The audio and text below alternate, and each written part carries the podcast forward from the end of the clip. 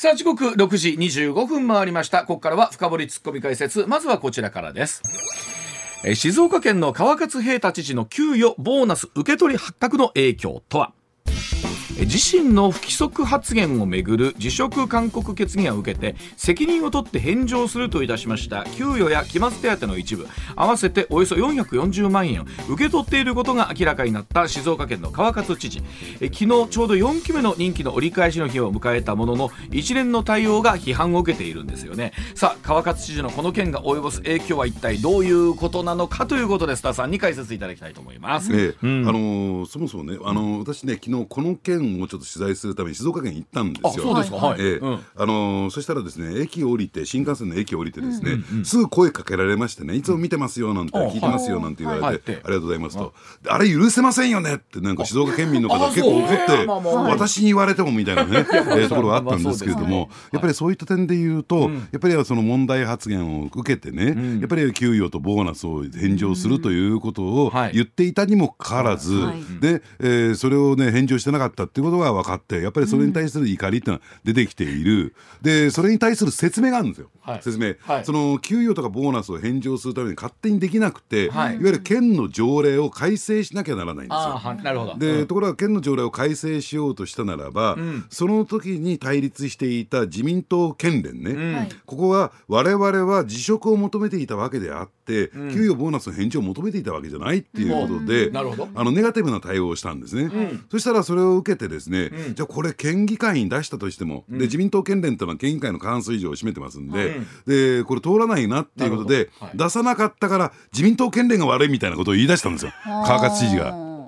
だから今も大揉め揉めてるってとこはありましてね。ねでもその受けあのそのいうボーナスの返納をできないっていうのをうん。言われましたっていうことをもともと公表しててもよかったわけですよね。そうですね。言わずにこそこそ、うん。こそこそっていうのは違いますけどね。受け取っていたってことです。けど、まあ、山崎さん言うようにね、ね知事とかまあそういう人たちって、まあ、自分たちのお給料のことをよく分かってると思うので、ね本当は仕組みとすると手続きややこしいってのは分かってはったんですか、ねうん。だからそれは分かっていたんだけれども、うん。とはいえね、うん。でもそれ議会で議論してるわけじゃないから、条例案を提出するのは県だから、うん。出して議会でね そのなんていうの公衆の面前でねやっときゃよかったんですよ。やらずに手やめとこうかみたいなね、でおそらくはい。いろいろと聞いてみて忘れちゃったんじゃないの？と。ああ言ってたこと。ええ。いやでもね多分ほなもう僕は今月給料いりませんわって仮に絶対言わないですよ。絶対言わないですけど、え言ったとしたら言うたしなは人間はい。絶対須田さんありません？いや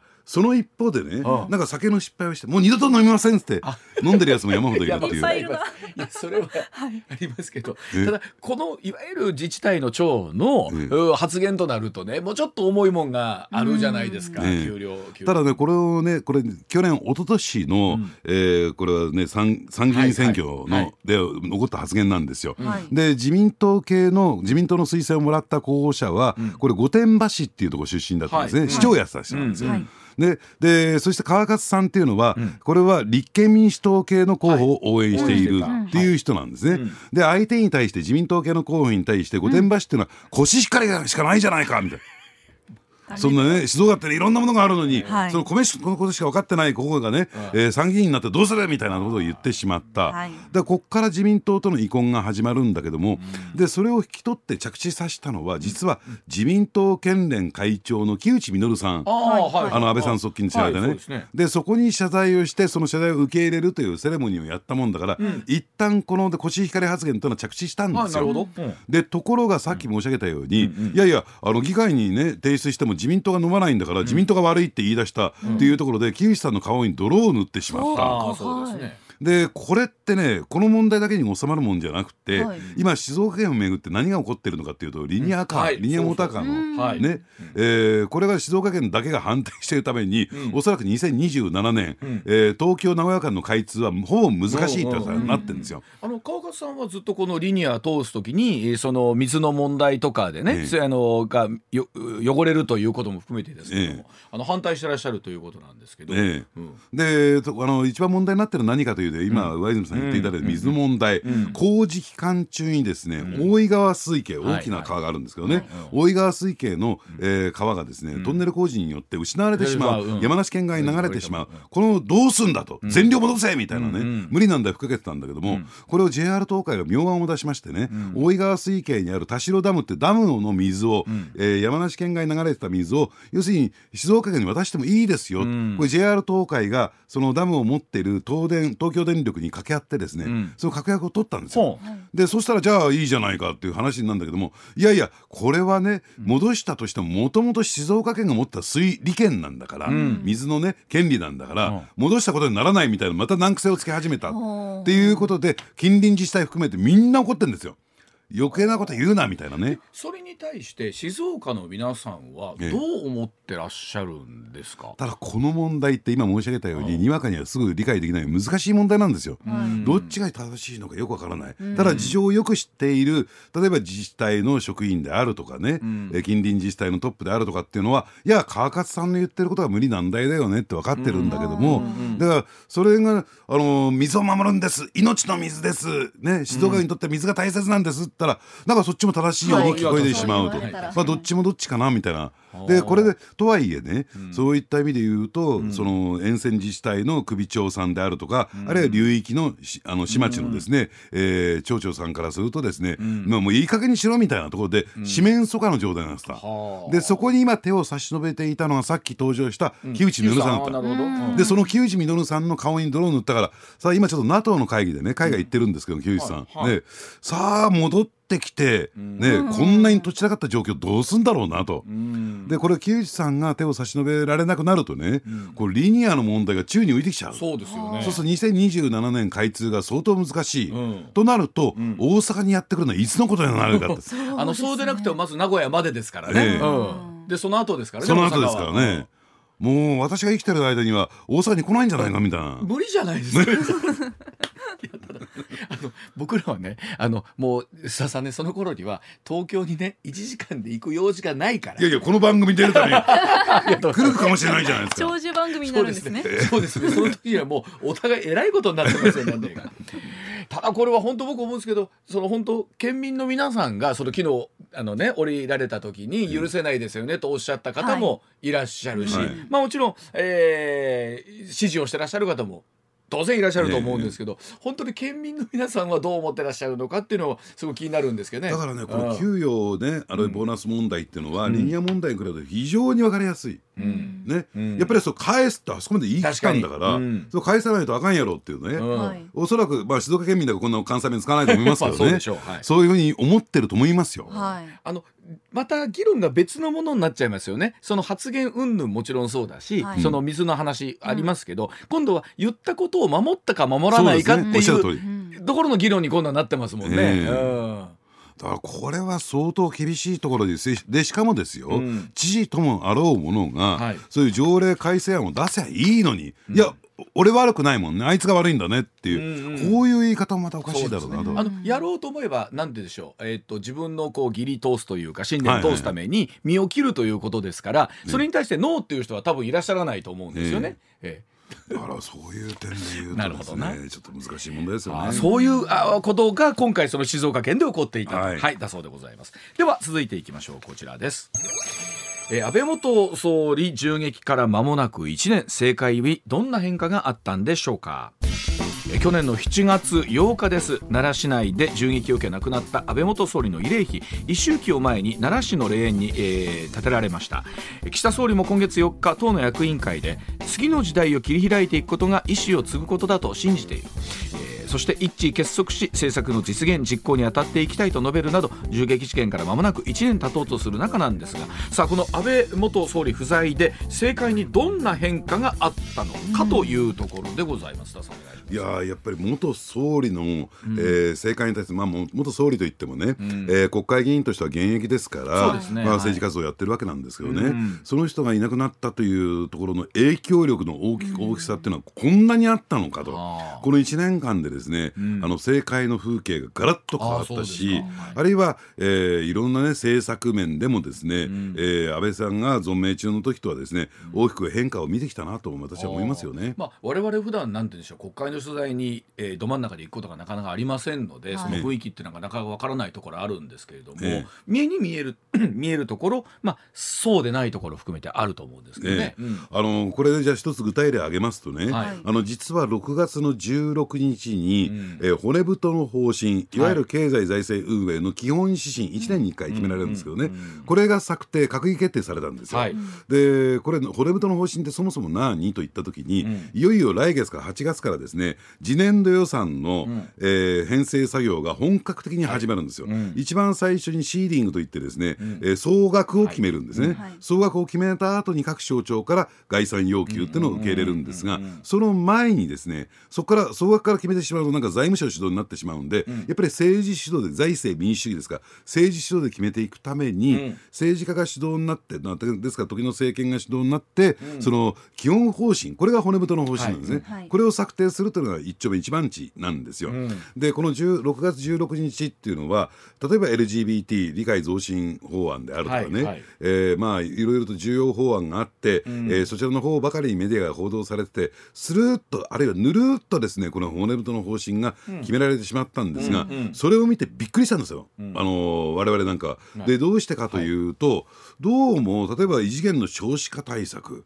あるいは防衛力増強、えーこれでその今回の骨太の方針には盛り込まれていないけれども、透かしてみるとね、どうも年内にうん。増税であるとか、はい。社会保険料の負担増であるとか、我々国民のですね負担が増えていく方向にん。どうも決まっていきそうな、あだって少子化対策ってねこれから毎年毎年3兆5000億程度増やしていくわけですよね、その財源については年末までに決めますよみたいなことになってるんだけども、見ていくと安定的な財源をみたいなの書いてあるわけですよ。なるほど。ででそ安定的な財源をということは、ええ。うん。増税か社会保険料、まあどっちもですね、はい。まあ似たようなもんですけどね、はい。お負担増になりますよね、ん。よくこれがスルッと通ったよねと。ほう。まああのそういったこともあって今日はですね、ん。えー積極財政派のですね、うん中心人物である私あの谷川さんのところにね、ん。あの大阪府連の谷川智さんのところに話を聞きに行く予定なんですが、まあ他もですねいろいろ聞いてみると、やっぱり去年はね、安倍さんがいたから、財務省としてはそういう方向で議論をリードし骨太の方針にそれを、えー盛り込みたかったんだけども、安倍さんが指示を出して、えーね、そういう積極財政派の人たちが動いたために、メディアも大きく取り上げました、だからメディアが大きく取り上げた結果ですね、そういった増税だとか負担増っていう文言が、えー非常に外されたと。あなるほど。うん。ところが今年安倍さんがいないから、で足元を見た財務省あるいは役所の方は内閣府も含めてね、もう強引に押し切ってきたと。あなるほど。で我々の方も、やっぱりそういう安倍さんが不在ということもあって有効な手が打てなかった、だからこんな骨太の方針になってしまったんだと、国民の皆さんには申し訳ないことをしたっていう、ね、声が圧倒的でしたよね。でも結局それをベースに今度は予算が決まっていて、ええ。でそれでそれをどうするかっていうとその財源を安定的に確保するために、えいわゆる増税社会負担増が、えーここから決まっていく決まっていくということなんですよね。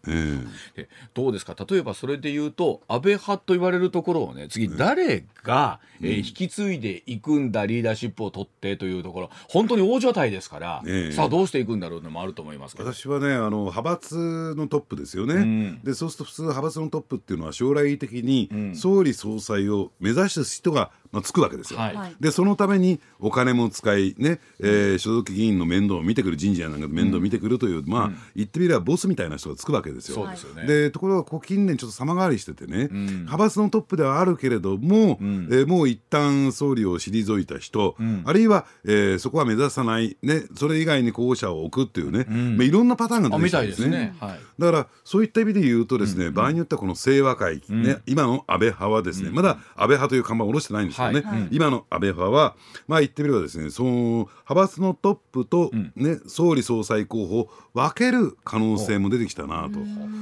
これは今だけど須田さんのお話を聞いた時にまさにそこで、それはまあ派閥としてという言い方もなんですが成立するんですか？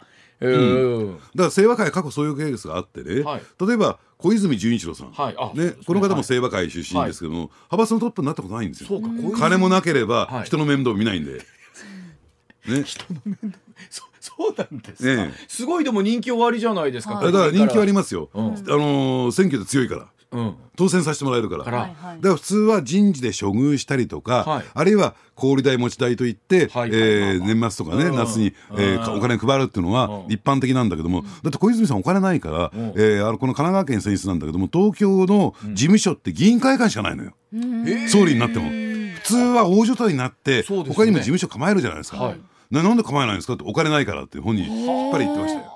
だからそのあたりもやっぱり国民に対する受けみたいな良かったりしたってことなんだから国民ですかねの支持が大きかったから、やっぱり清和会としては総理総裁候補にしたし。なるほど、ね、でずーっとまあそういった意味で言うと森さんが事実上仕切ってきたうんという形を取ってきたわけ。ということはそれに似たような形で、ええ。総理総裁を目指す組と派閥の面倒を見る人と、ええ、派閥の面倒を見る人が萩生田さん、萩生田さん。でそして総理総裁を目指す人が西村康稔さん。はい、えででもそこに他にもまだまだ結構ね安倍派というとタレント揃ってますもんね松本さんとかね。ええはい、まあだからそういった人たちで集団指導体制を取っていくんじゃないか。だから世耕さんは世耕さんでね、参議院のドン。そうですね。参議院のトップを目指せばいいんじゃないかというね、そういう森さんのですね意向もありますしね、だからそれぞれの役割をね、えーそれになっていくんじゃないかなと思いますね。これ例えばですけど、ん。それだけまあリーダー的な人がいるんだったらそれぞれがまた派閥に割れるってことはないんですか？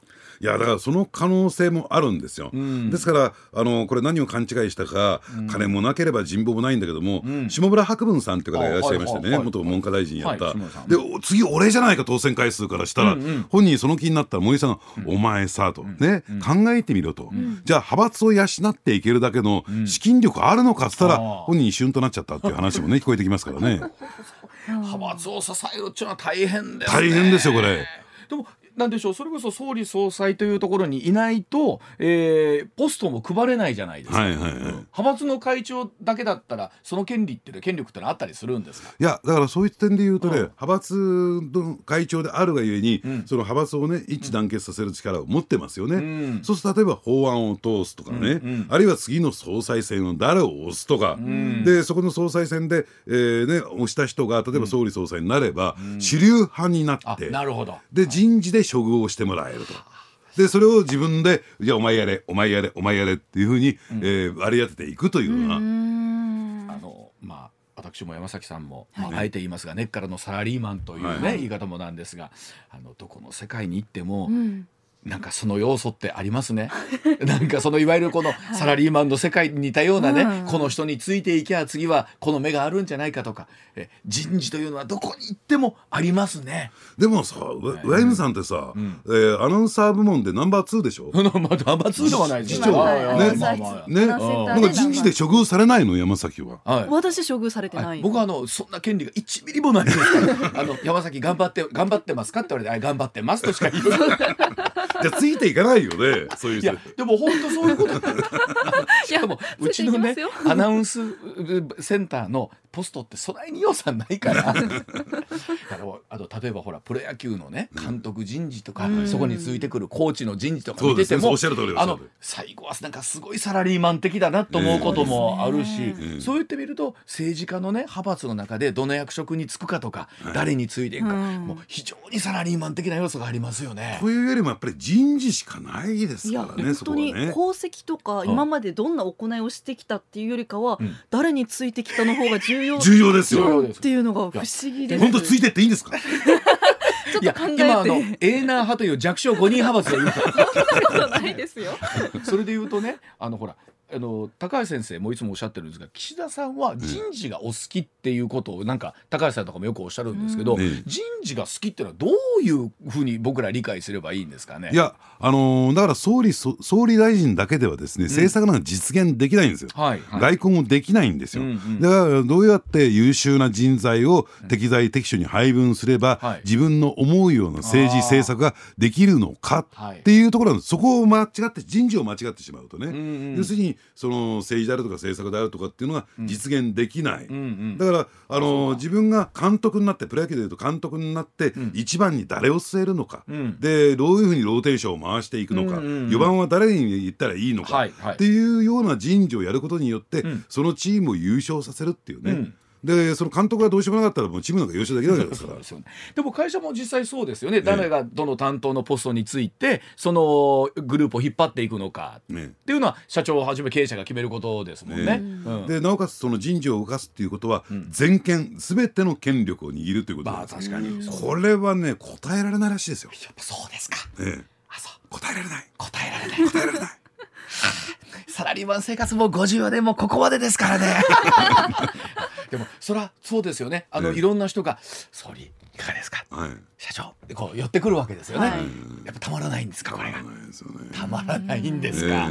えでそうすると最大の日本最高の権力者っていうことになるじゃないですか、はいうんそうなってくるとね、まあだからね、えーなかなか、えーやめたからないっていうのもそこにあるんじゃないかなと。ですよね。だからやっぱり政権与党であるってことはまさにそこに意味があるわけですよね。はあ。ええ。でその最大派閥である安倍派が、ええ。さあどんなふうに今後なっていくのかってそういったものってすごい大事な話ですもんね。うん。だからその安倍派がね、えー誰がトップにつくかによってで、ね、次の方向性も決まってくるでしょうし、だから、えー安倍さんっていうのは、まあ、アベノミクスで代表されるように、えー積極財政派なわけですよ、だから国民負担を増やすことに対してはどちらかというと否否定的批判的,、的なんですね、だからその路線を引き継ぐのかどうなのか。じゃあ、安全保障政策はどうなのか。そうですね。あるいは対米外交はどうなのかっていうところがそこで決まってくる。はいはい。でまあそのトップのねあるいは派閥のトップのですね、ん。意向によっては、その党内最大派閥の行く方向性が決まるわけですから、ん。日本の政治が、あるいは日本の安全保障政策が大きく影響を受けるってことになると思いますね。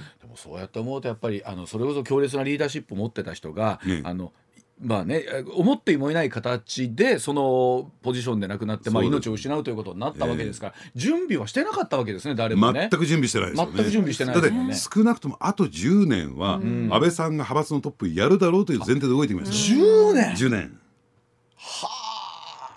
したらまあじゃあ次やる人もいざ覚悟今から決めろと言われても、え。いつかはやるだろうと思っていてもまさか今年来年とは思ってなかったから。今このタイミングでとは思ってなかったんじゃないかなと。ね、ええ。なるほどわかりました。さあそれではそんなお話にもなってくるんでしょうか。続いてはこちらでございますさあ大阪の自民党なんですが6選挙区の支部長の事実上の更迭は不公平なんでしょうか。え昨日大阪の衆議院の10選挙区で支部長の公募が始まりました、え自民党大阪刷新本部です。2021年の衆院選で自民党候補者を両立した大阪の選挙区で全敗をしていまして刷新本部の本部長を務める茂木幹事長立て直しに向けまして情勢調査の数字が悪い選挙区の候補者を選び直すと、えー発表していました、えーこの10選挙区現職の支部長がいる6つの選挙区が含まれているほか、えー岸田派茂木派の支部長は対象外となっていることなどからえー党本部に直接抗議するなどの内紛が出ているようでございます。さあ今回のお話さらには改めて支部長という立場などなど含めて須田さんに解説をいただきたいと思います。はい、うん。あのー刷新本部のね本部長を務めておらっしゃるの、い、らっしゃるのが、はい。まあ我らがね、はい。えー幹事長茂木さんなんですけれども、はいそのクレジットは何度も言いますけど 我らかがつく。我らがつく。我らがつく、はい。我らはエーナーのことです。我ら我らが我らエーナーのこと。あラジオお聞きのリスナーも含めて。え僕ら茂木派ですか？茂木派です。リスナーの方もそうですよ。茂木派ですよ。あそうそうですか？別にお会いしたことはないんですけど。僕なんか？会いたくもないもん。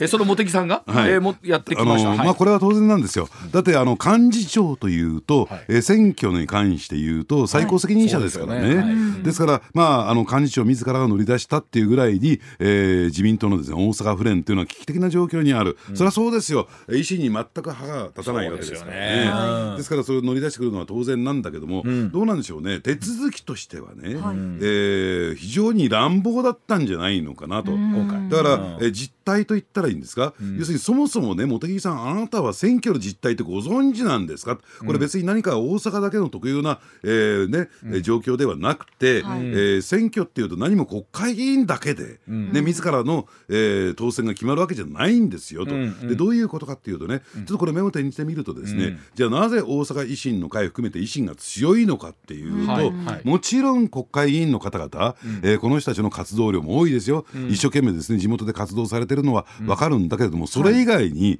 やっぱり、えー大阪維新の会所属の府議会議員、はい。市議会議員、うんうん。この方々の日常の活動ってものすごくで活発なんですよ、旺盛なんですよ。まあずっ頭で国会議員は地元張り付いてるわけじゃないですからね。どの党にしてもね。あのーですから有権者、あるいは市民、府民のところを回ってですね、えーどういったことをね、えーおねお悩みですか？困ってますか？みたいなところそういうのを吸い上げてそれをどう実現していったらいいのか、というところで例えば、えー給食費であるとかね教育無償化であるとか、はいはい。そういったところに政策を実現していった、だからこそ、えー子育てをしている若いですね、世帯なんかを中心にですね、やっぱり、えー維新の会の、えーまあ、支持が増えていった拡大していった、でそういった、えー、府議市議さんたちの日常の活動の上に国会議員の人たちが立っているわけなんですよ。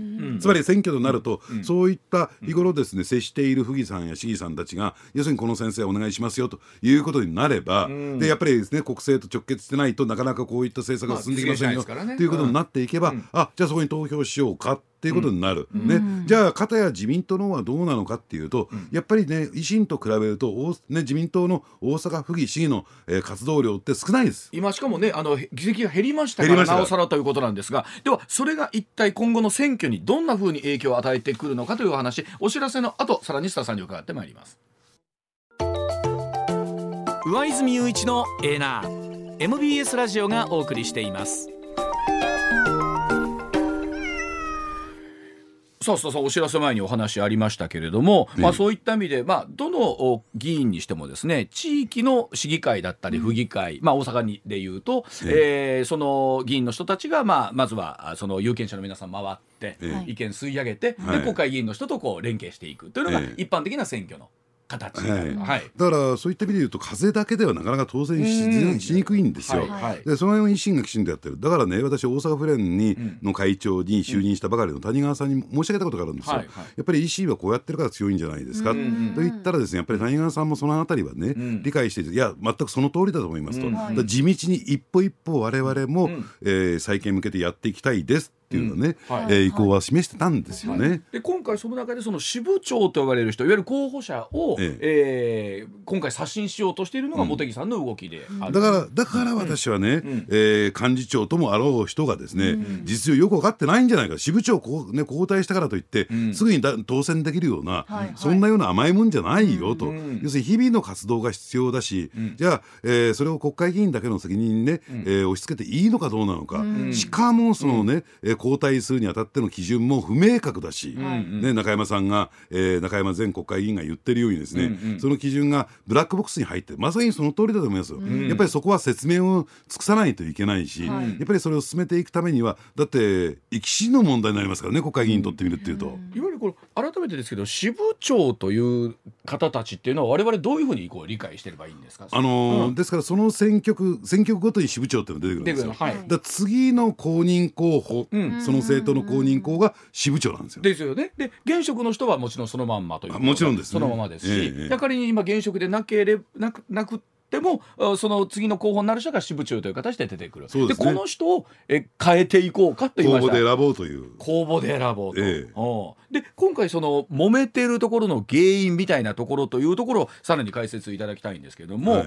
えーどうどうしようとなさってるわけなんですかね？こう全部取っ換えようとしてるわけ。でもないんですよね。とは言ってもですね、あの前まあ現在支部長やっておられる方も、その公募に応募していいですよと。はい。でも失格って楽印を押されたんだから、ん。ねあの他の候補者が出た時に、じゃあ選べるかどうかってこれもわからない。はい、そうですよね。で、それでいて公募せずに、えー、現支部長が留任のお選挙区もあるんですよね。そうですね、うん。で惜敗率ってあるじゃないですか、はい。あの当選者に対してどのぐらいの得票率があったのか、まあはい。うん。で要するに惜敗率に関して言うと中山さん曰くですね、自分より低い人がなんで留任してるのと、ん。これ岸田派、あるいは、えー茂木派だからじゃないのと、ん。いうところで不満をぶちまけてるということなんですね。そうなんです。それ今確かに見てみると、お在任して、支部長在任ということで、えーお二人、そして支部長が、えー在任で、落選という方が3人いらっしゃるんですけども、それでも、えー留任してらっしゃる。それがいずれも岸田派だったり、茂木派だったりするというところ。このあたりが、えーその揉めている原因じゃないかということなんですが、現まあ、留任してらっしゃるもいる方もいらっしゃる。で、えーそのうち10のお地区でですね、はいはいえー支部長を差し替えようということなんですけど、ねまず、えーこの辺りその今、えー現在支部長でいらっしゃる方今お話しだった通りいやいやちょっとおかしいんじゃないかというお声がえーかなり上がってきている。ええうんで加えてですね自民党の内々のルールとして、ん。まあ、内規と呼ばれるぐらいにきちんとしたものではないんだけども、うん。要するに、えー公認候補に関して言うと、ん。落選してもね2 2回目までは公認出しますよと。ああ、なるほど。いうのがあるんですよ。はい、はい。なるほど。でですから、えー例えば中山康秀さんなんかはですね、うん。あ康秀さんなんかはですね、はい。はい。えーまあ、今回の選挙だけが落選なんですね、ん。その前まではせ小選挙で勝ってきたんですよ、はい。落選したとしても、自民党のその内規に照らして合わせてみれば、次の選挙も公認がもらえるはずっていうことはえ支部長が留任するのは当然でしょうという、そういうね、はい思いもあるわけなんですね。でも一方でですよ話まあもちろんその公募としてねえーやりたいという人は、えーいらっしゃるんでしょうけど今度それはどういうふうにしてその候補者をじゃあ前任の方とえー新しい方とどういうふうに比較されるんですかね。だからそこら辺も不透明ですよね。ん。でまあそういうどういう選考過程があるのかっていうと、はい。はいおそらく自自民党のね大阪府連の中でん。選考して、ん。えーただそれについてはオープンにするっていうこともちょっと考えられないし、うんうんうんでそもそもね、ん。考えてみなさいよ茂木さんと、んはい。ね今の自民党に、ね、自民党が出たいなんているんですかと。出るんだったら維新でしょみたいな。あの今大阪の選挙区だったらそう思うう。候補者の人は多いでしょうね。うん。山崎も出たい？自民党から。自民党から出たいって言われても まあそれは考えようによっちゃね。ですけどいやただそれで言うとおっしゃる通りであのー今ね現実、えー維新のお力に押されてるところってねがあるじゃないですか、市議会府議会を含めてですけど、でまずどうやって選ばれるのかということとじゃあ実際今回その、えーメッセージをお出しになったということなんですけど、党の茂木幹事長はどんなふうにそれを受け止めてらっしゃるんですか？いやほとんど柳和でしょうね。やっぱり、えあーー上に弱くしわ下に強い人だから。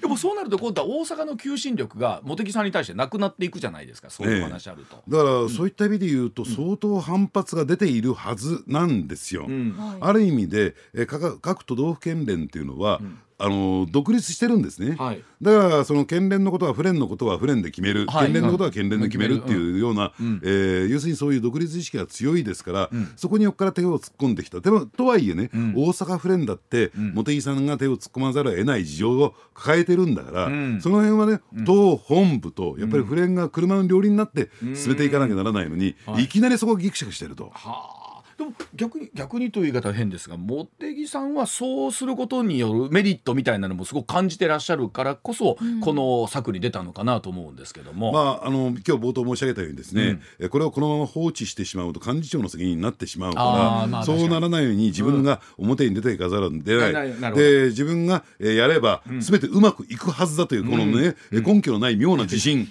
えこれが一つ大きな理由だと思いますけどね。でもこれで仮にですよ次の総選挙うまくいくとですよ、はい。今度まあ仮にその自民の候補者がガンガン議席取ってくるとなるとよし茂木さんよくやったと話になりますね。なりますし。ただなるけれども先ほど申し上げたように、そんなに簡単じゃないんですよ。日々の活動なんですよ。ね。じゃあそこでね府議市議の人たちが動いてくれるのか、ん。数は減ったけどまだいらっしゃる。ね、それなりの数がいらっしゃるわけなんだけども、その人たちもだって自分たちが推してきたで支えてきた国会議員の方、あるいは元、えー国会議員の方がいらいなくなって、えーそんなあら新しく来た人押せるのと、はいその人支持できるのっていうところになりますからねここの関係性も切れちゃうんですよ。そうかそうかだからおっしゃるように簡単なもんじゃないんですね、簡単なもんじゃないんですよだから冒頭申し上げたように、茂木さんあんた選挙の実情知ってんのっていうことなんですよ。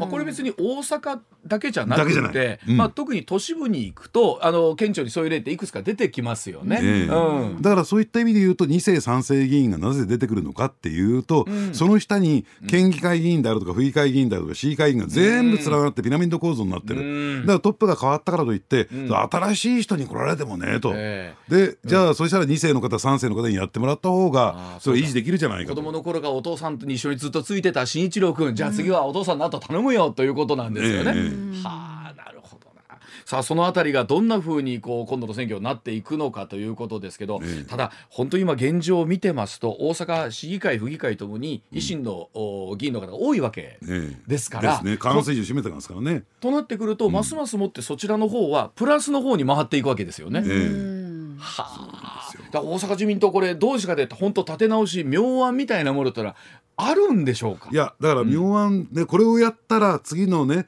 えー総選挙においては、えー維新を凌駕してこう、ね、自民党の議員がどんどんと当選しますよっていうことはありません。なくてですね日頃の地道な活動ね。はい。有権者の声をどう吸い上げてそれを政策にどう実現していくのか、だって国政政党なんだから、そこは維新野党ですからね、ねでなんだかんだ言ってもね、だからそこは自民党のであるがゆえのアドバンテージなんだから、それをどう利用できるのか活用できるのかっていうところをちょっと考えていけばいいじゃないかなと。ね。まあ、そこに、まあ、あの大阪では非常に強い公明党もありますし、まあ、例えば立憲民主党はじゃあこの中にどんなふうに割って入ってくるのか、え共産党どんな形で票を伸ばしてくるのか。ええ。ということでね、だから、あの選挙、まあ、このね、えー夏になくてよかったって考えてるんじゃないですかね。やっぱり皆さんちょっとほっと一安心だいぶほっとして。ますただもういつあってもおかしくないという状況の中でということで、えーこの後ねそのフレン会長とも谷川さんともお会いになるということなんで、そのあたりの話また来週聞きたいと思いますが。でおお知らせいくつかコーナー挟んで後半戦では、はい。こちらの方も須田さんちょっといろんな動きありますね。ね空港施設のうん。そうですね、あの大阪はね、えー関西は3空港ありますからね、はい。えー結構この問題っていうのは大きく影響してくると思いますよ。上泉雄一のエーナー MBS ラジオがお送りしています。ツッコミニュースランキング時事問題から芸能スポーツまで突っ込まずにはいられない注目ニュースを独自のランキングでご紹介、はい。ランキングを紹介する前にまずはスポーツの話題から、はい。昨日行われた広島対阪神の試合は2対0で阪神が広島に快勝しました。はい。大竹幸太郎投手は6年目でプロ初完封勝利、はい。チーム最多の7勝目を挙げています、まあ本当須田さんこの6月7月のタイガースなんですけれども、ええ。須田さんどうご覧になってます？いやー厳しいですよね。厳しいは厳しいですよね。えーいつものタイガースになってなってしまうのかなとし心配した。はい。で近本そうなの離脱んですよ。これは痛かった。でもこの番組のね私が離脱したようなもんですからね。あそれは痛いな。そ,、うん、そうですね。ご自身でおっしゃることも珍しいですけれども、はい、それ僕らが言うんですけども、はい。はい、ただあのそれでいうと島田選手が昨日ね先頭打者ホームランプラスですね。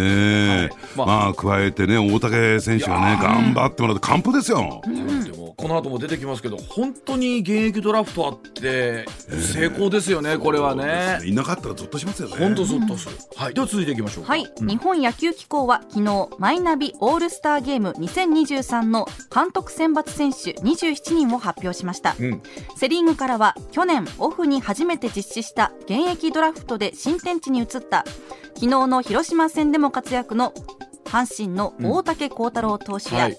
中日の細川誠也選手が初めて選ばれていまあすのこの流れでいうと、あの村上選手がね、どうやらこのまま行くとオールスター、ね、出られないとかあと、えー中島監督パ・リーグの監督も WBC のメンバーは早い時期からのスタートだったのでもうあえて選ばずに、えーゆっくりしようみたいにしてもらおうというのもあるということですけどもね。うん。そういう意味では WBC の位置づけってのはちょっと複雑ですよね。あの活躍してたからこそオールスターでも見たいのに。見たいですね。せっかくだからこの機会は、えー休んでもらおうという非常に複雑な感じ確かに、はい、もう一ついきましょうか。はい、アメリカ大リーグアスレチックスの藤浪晋太郎投手は4日敵地タイガース戦で相手の強力打線をねじ伏せるなどチームに大きく貢献、試合も1対0で勝利しチームトップとなる今シーズン5勝目を飾りました。さあ実はあの、須田さん、ね、藤浪投手がチーム最多の5勝目。あの1年目の大竹、えーごめんなさい。大谷投手の記録を抜いたとネットでは大騒ぎだそうですけれどもね。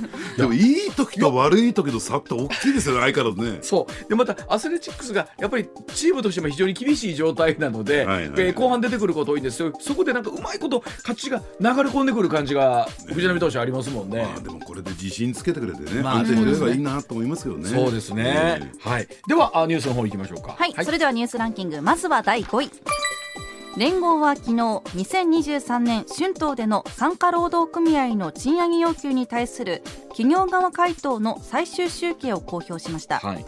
歴史的な物価上昇を背景に平均値上げ率は3.58%となり29年ぶりに3%台を達成。うん。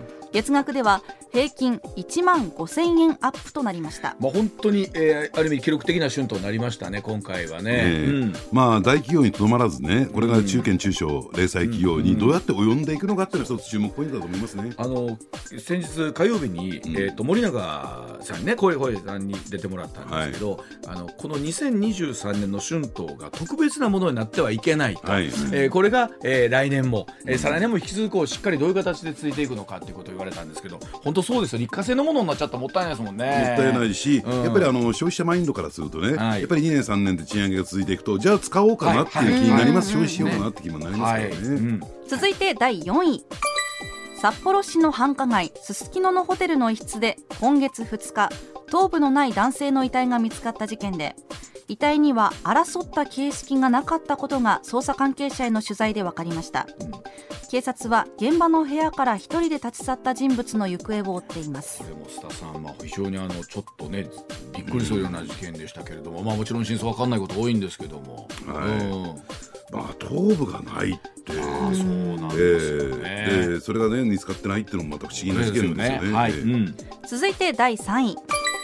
近畿日本ツーリストの支店長らが大阪府警に逮捕された新型コロナウイルス関連事業をめぐる詐欺事件で大阪府警は昨日東大阪市からさらにおよそ3億5000万円を詐取したとして関西法人マイス支店の元支店長森口豊容疑者ら支店の幹部3人を詐欺容疑で再逮捕しました。あしかしこの事件もこうやって見ていくと考えてみたら、えーもう偉い事件ですよね。うん。で加えてなんかやらなきゃ損みたいなね。そうそうそう。そういうマインドになってるってこと自体がちょっとね日本人のなんかこう意識の劣化みたいなとこ感じますよね。まあ、確かにあの時はいろんなことが本当にこうね毎日毎日起こってたんで、はい。ということだったんですけどこう改めて冷静に考えてみると、よね本当におっしゃったようにやらなきゃ損みたいな感じになってたっていうのはね、はい、続いて第2位は、自民党の奈良県選出の国会議員らで作る団体は昨日安倍晋三元総理銃撃事件から1年となる8日に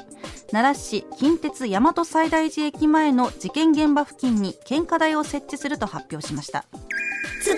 さあこの辺り須田さんに後ほどたっぷり解説をしてもらいたいと思います。はい、続いて第1位は東京オリンピック・パラリンピックをめぐる談合事件で独占禁止法違反に問われた大会組織委員会大会運営局元次長森康夫被告の初公判が昨日東京地裁で開かれました。森被告は間違いありませんと述べ起訴事実を認めました。